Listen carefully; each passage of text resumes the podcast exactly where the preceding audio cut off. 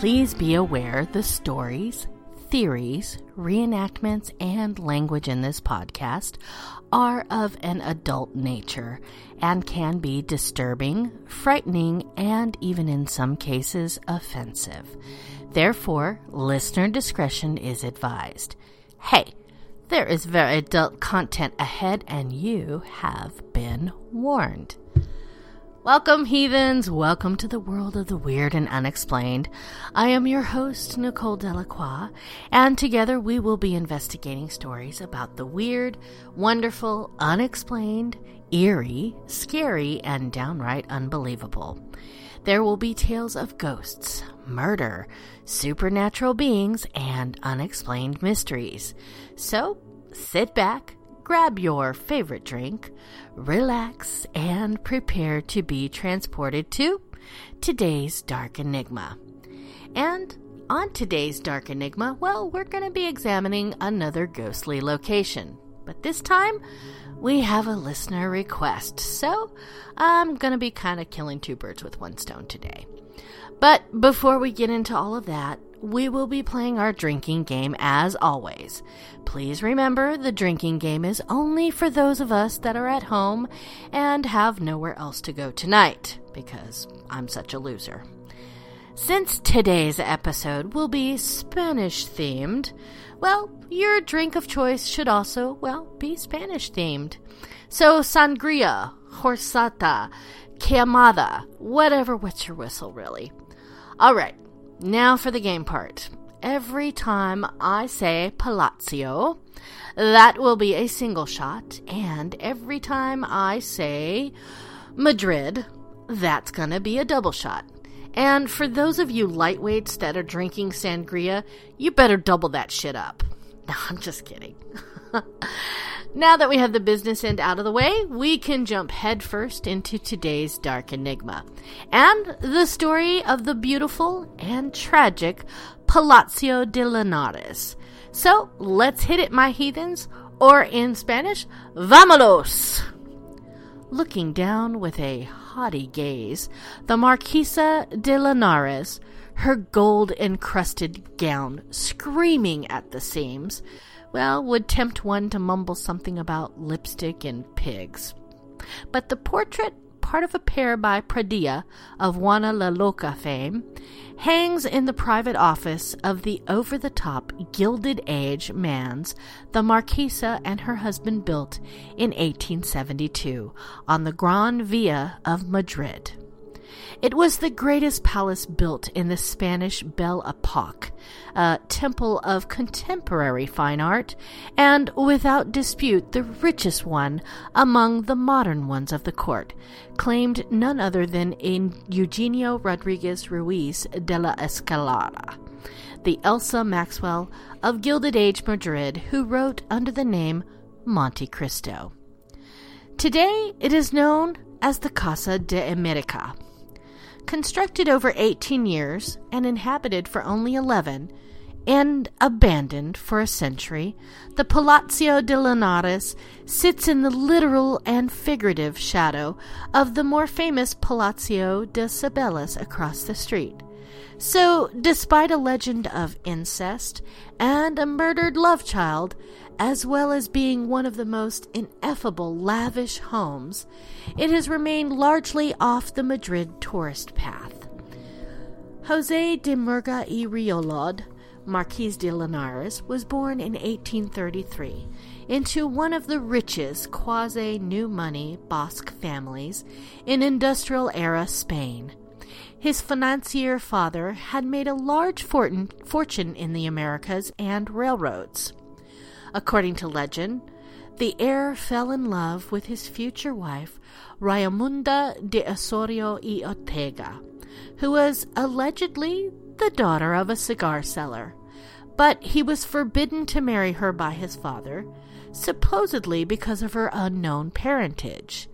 When his father died, Jose, now one of the richest men in the country, married Rayamunda anyway. However, in the midst of their nuptial, nuptial bliss, the newlyweds found a letter from his deceased father outlining a scandalous but relevant bit of family drama. That's right, his new wife was, in fact, his half sister, as her mysterious father was none other than his own father. Well, there's just one problem with all that. You know what it is? None of it is true.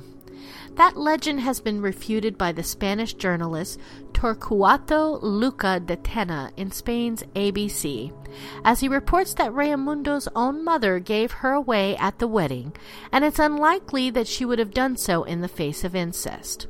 Although, man, he was richest man in the world. Yeah, I don't think so. Maybe, maybe not. But this is Spain, and the Linares were arriviste lambs ready for societal slaughter. So, while the legend may seem sufficiently outrageous, it grows, well, even more sinister. The Linares allegedly got a papal bull signing off on their marriage from Pope Leo the Thirteenth. Tilted casti convivere, the papal permission slip stipulated that the two could stay married but must remain chaste. But they could not abstain, and they ended up with a child a daughter they were said to have murdered at birth to keep the incest secret.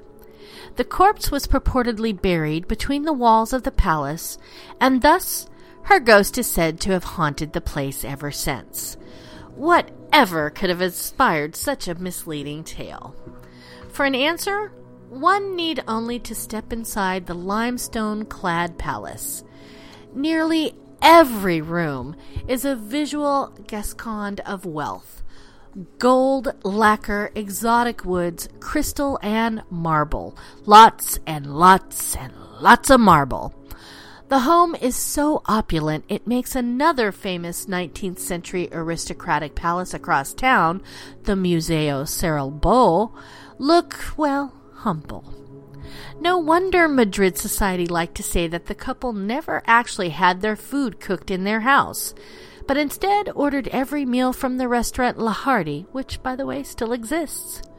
To make matters worse, the Marquise refused to follow the recent tradition, started by the Marquis de Salamanca, of opening one's palace doors to any of the curious population who wished to tour it. Given how strenuously the Linares strutted their wealth, they were likely to get off with nothing more than the incest rumor. The tour of the palace, because it is now open to the public, begins on the ground floor, which was the private level for the Marquise. The floor above, the piano room, was for the Marquesa and visitors. The palace's top floor, which is still closed to the public, was mostly just servants' bedrooms. Visitors enter through a stark white oval hall floored with blocks of dark wood, installed originally to muffle the clatter of horses' hooves. On through an incest filled to, well, distreetify you and make you smell better, right? It's an incense filled vestibule between two simple sets of doors of mahogany and glass, and you are in. The rooms and the hallways of the ground floor are floored in mosaics. Given that these were meant merely for personal use, they kind of give a hint of the splendor yet to come. A music room with paintings done in gray monotones above the doors by Manuel Dominguez and embroidered with Lyon silk wall coverings. An everyday dining room that is anything but, well, everyday, with its remarkable tapestries depicting Jean de La Fontaine fables. A Renaissance style wood paneled library made famous in the film Patrimonio Nacional.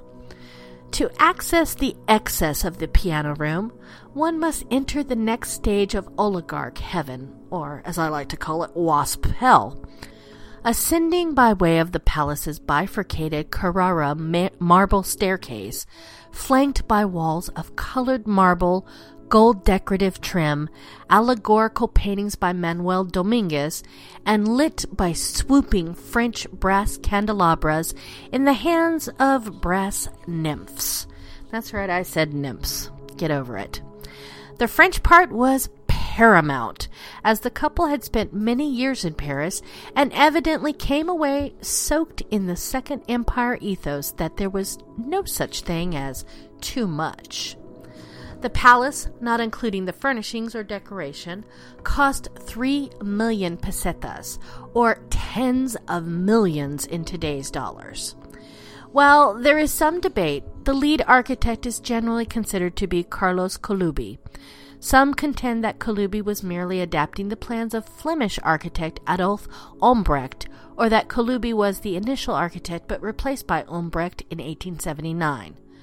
The three story white limestone exterior is neo Baroque, with a monumental sculpted family crest looming on top recalling the example of the famous or infamous Medicis. Every room has its own mythological ceiling painting, painted by some of Madrid's most notable painters at the time Francisco Pradilla, Casto Plasencia, Alejandro Ferrant, Manuel Dominguez, Valeriano Dominguez Bécquer, Jerónimo Suñol, and Francisco Amerigo. And I'm just going to say, seriously, my middle school Spanish came out on this one, and I think I did pretty damn good. I hope you guys think so too. Tapestries were ordered from Gobelins and carpets from the Spanish Royal Tapestry fa- Factory. Fabrics were from Lyon, lacquered furniture from Vernis Martin, and sculptures by Carrier Belleuse.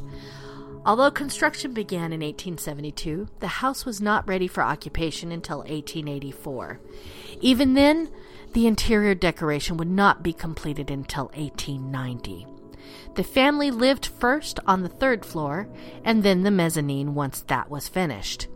The piano room was the last floor to be finished. On October 28, 1901, Rayamunda died, and just six months later, Jose died at the age of 69 from a lung condition, which, of course, the rumor mill would attribute it to a self inflicted shotgun wound. The status enhancing chateau was no more than a glittering sepulchre. But oh, what glitter! French, of course, again, brass lamps illuminate the hallways of the piano room, crammed full of polished dark marble and a rib vault ceiling uplit to show off gold mosaic ceiling decorations. This was the epitome of excess. Through a set of bl- sleek black and gold doors, one would enter the dining room where 22 carat gold mosaics frame more silk tapestries. Two nearly life size bronze semi nudes holding candelabras rest on a hulking Portuguese red marble fireplace, the largest in the house, by the way. While most of the palace's rooms' exuberance and abundant decorations are voyeuristic fun, the show shopper, the showstopper, because can you tell I've been drinking, is the Chinese room adjoining the dining room and used for smoking and card playing. The profusion of showy materials and ornamentation that came to define the Second Empire was, well, simply put, a hot mess. However, the rise of eclecticism, you know, a mixture of different historical styles, inspired some truly remarkable buildings, decorative objects, and interior design. And the Palacio Linares and its Chinese room is chief among them. Mercury red lacquered walls imported from China, edged with black and gold, dominate the room. All I can think of is that Fifty Shades of Grey with the red room. Anyways, anyways. So your black and gold dominate the room, and they contrast sharply with the gossamer like hand painted rose silk panel landscape scenes. The interior facing sides of the doors have ditched the Baroque and Rococo styles of their peers and are instead decorated with beautiful inlaid wood carvings depicting a vaguely Chinese village scene. The room's real prize are the sensuous gold dragons winding around the window casings. One can only imagine how provoking this room would have been while slightly inebriated.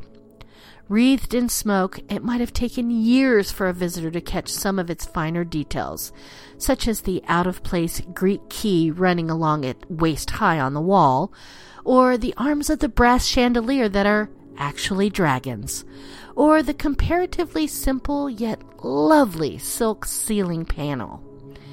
Decked out in pastel and gold paneling and crystal chandeliers typical of the Rococo revival, the reception hall on the other side of the Chinese room, well, is one giant twinkling Easter egg.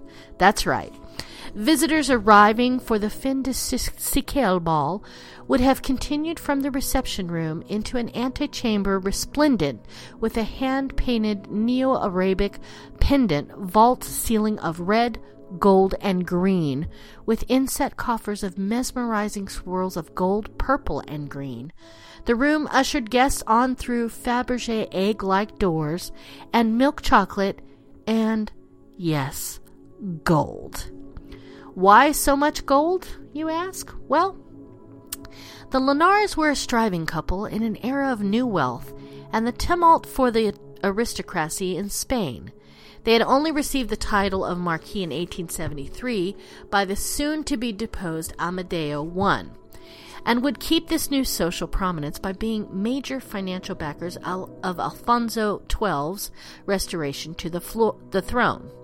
The family had previously lived in an area called Cuatro Caminos, and they chose as the site of their palace land which had been a silver mill. In the mil- middle of the Carlist Wars, the country was perpetually on the verge of violence and chaos. While today the Gran Via is a dramatic avenue flanked by theatrical architecture, for a long time it was a wasteland. In the latter half of the 19th century, however, this is where the new bourgeois built their palaces. Madrid's own version of the manse is popping up around the Parc Monceau in Paris. Indeed, Madrid had her own version of Baron Haussmann in Jose de Salamanca, the Marquis de Salamanca, who was responsible for much of the expansion of Madrid. Ubiquitous marble, a fancy new title, and a hot address only go so far.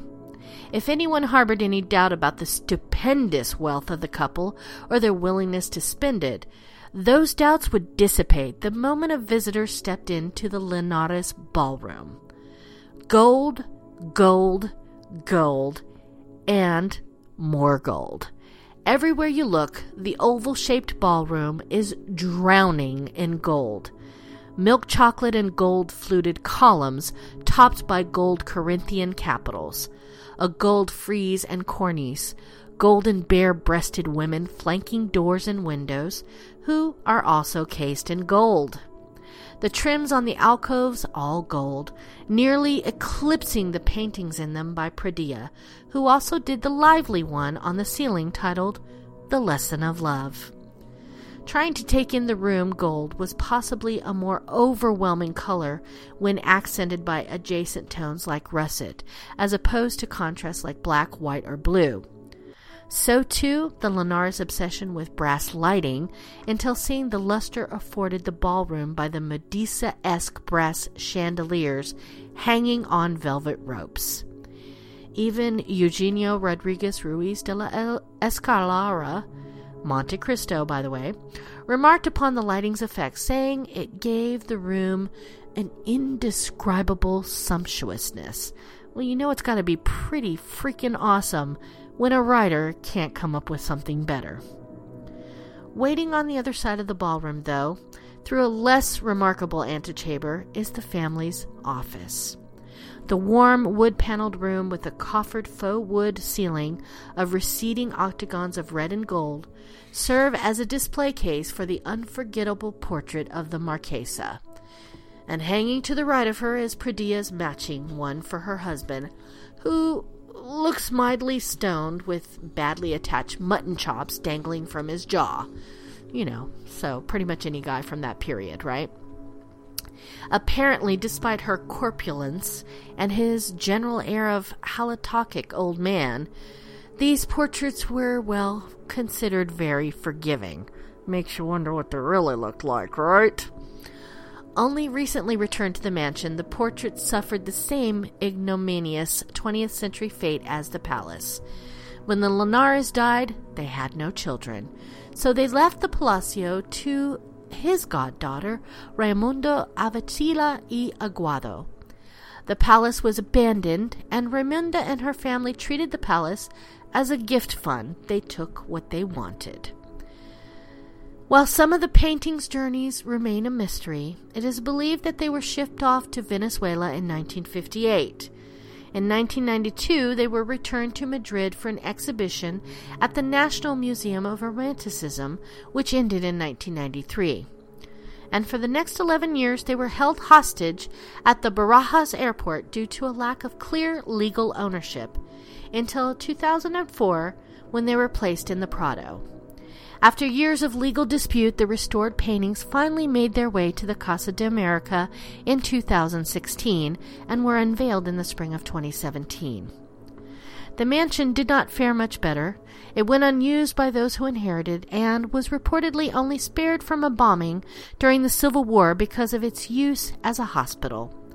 In the 50s, it began to be rented out to the private entities, including Transmediterranea and SECA. In the 70s, it was slated to be razed, but it was saved by the Spanish government when it declared the mansion a good of public interest. And while in a state of decay, most of the important details remained untouched since the day the Linareses died. After being used in the film Patrimonio Nacional by the director Luis Garcia Berlanga, part of a trilogy reportedly based on the Linares, it was given to the Spanish government as part of a land swap by the industrialist Emiliano Revilla. The government then began an ambitious restoration of the palace in order for it to be reopened as the Casa de America in 1992 for the quincentenary of Spain's discovery of the Americas. Because the mansion had been virtually empty for so long, Madrileños would reportedly always be trying to climb the fences and sneak a look inside at the deteriorating grandeur. In the words of the historians Francisco Azorin and Isabel Gea in la Castellaneta, in Censura de Poder, de Palacio de Linares a la Torre Picasso, the empty appearance demanded legends and mysteries. And so there soon started to be legends about ghosts that wandered the halls. In the April 2, 1989 issue of El Pais, the vicious rumor about the Linares' incestuous relations were made public in a breathless piece by Luis Escobar that dubbed the palace fruit of an incest, and claimed that the reason the Marquis' rooms were on the ground floor and basement, while the Marquesas were in the piano room, was to enforce their Pope ordained chastity.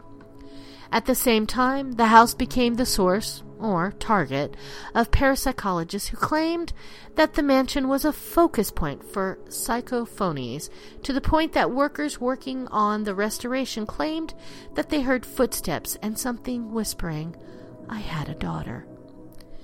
The morbid fascination went so far that one individual, Carmen Sanchez de Castro, sent a report to Madrid's city council with 283 photographs taken of the palace's interior, of which 22 he alleged had clear manifestations of the paranormal. Sancho, Sanchez de Castro went on to tell El Pais one of the people who accompanied me entered the next room. I did not do anything but go in, and I was thrown back as if a wind pushed me. When you stare at the portraits of the long dead Linares, such conflicted feelings are, well, inevitable. These two built themselves a temple to the finest things in life that would make a medieval king look like a pauper. But the world outside was seething over worsening inequality in the industrial age. For those who find such ostentation displays of consumption hard to stomach, there is one morbid morality tale. Often, the men and women who build these ego strokers never live to enjoy them for long, and attempts to maintain them in perpetuity in any form other than a museum, well, they prove ruinous for the descendants. Or force them, God forbid, to marry outside their class, well, you know, as the British did with the dollar princesses. Only one of Newport's Cliff Walk mansions remains in the hands of the family that built it. After spending millions on Marble House, William K. Vanderbilt lost it in his divorce only to see his ex wife toss it aside for her new husband's castle down the street. Gertrude Rhinelander Waldo never lived in her famed New York palace and died hundreds of thousands in debt. Evelyn Walsh McLean, fabled owner of the Hope Diamond and Star of the East, saw her treasures auctioned off by her heirs. California robber baron Mark Hopkins died before his 40 room Gothic mansion on Nob Hill was finished, and his partner, Leland Stanford, turned his home next door into a memorial for his dead son. George Boldt's wife died before his love letter castle in upstate New York was finished, so he abandoned it. Ludwig II died in mysterious circumstances and never got to enjoy his copy of Versailles or his fairy tale castle in the mountains. Even 50 Cent's Connecticut mansion has put three separate owners in or on the verge of bankruptcy.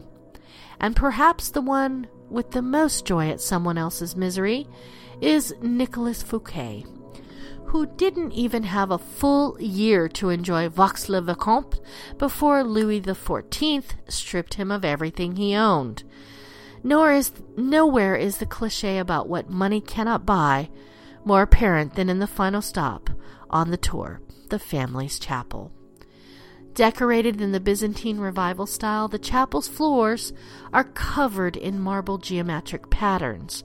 A pietra dura dado with more intricate geometric patterns are topped by carved wood Iberian arches, inset with portraits of the apostles, less Junus, of course. In a lunette at the left wall, Francisco Amerigo painted San Raimundo de Fitero receiving from Alfonso VI of Castile the castle of Calatrava, a reference to the ancestors of the Marquesa. The journalist Torcuato Luca de Tena, in his investigation, would claim that the Marquesa was not, in fact, the daughter of a cigar seller or the Ill- illegitimate daughter of the father of the Marquis, but rather from a noble Galician family with ancestors who were knights of Calatrava. But if one stands in the center of the chapel and looks up, a large iron lamp hangs from a golden ceiling. For baptisms, the ceiling would be opened up and the lamp would be brought up and folded so that a baby could be lowered down just like a baby from heaven. And unfortunately, the Linarises had no chance. And with that, my darlings, we have come to the end of our episode, and I do thank you for joining me here today. I hope that you'll take some time to reach out to me today and share your thoughts on what you think. You can always reach the show at darkenigmapodcast at gmail.com. And if you have any suggestions for some future shows, or you just want to tell me what you think, or hell, if you want to call me a loser, drop me a line. And with that note, that's all the time we have for today. I thank you once again for joining me here on Renegade Talk Radio, and don't forget to tune in next time. See you next time, my heathens, and we are done with all the places we're going to visit next week. I'm coming up with either aliens or ghosts or something. No more visiting places. We're coming up with something fun next time. So send me your ideas. I will try to incorporate them.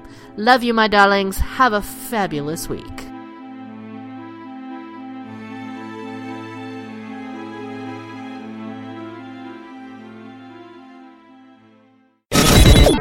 Sugarcoat shit.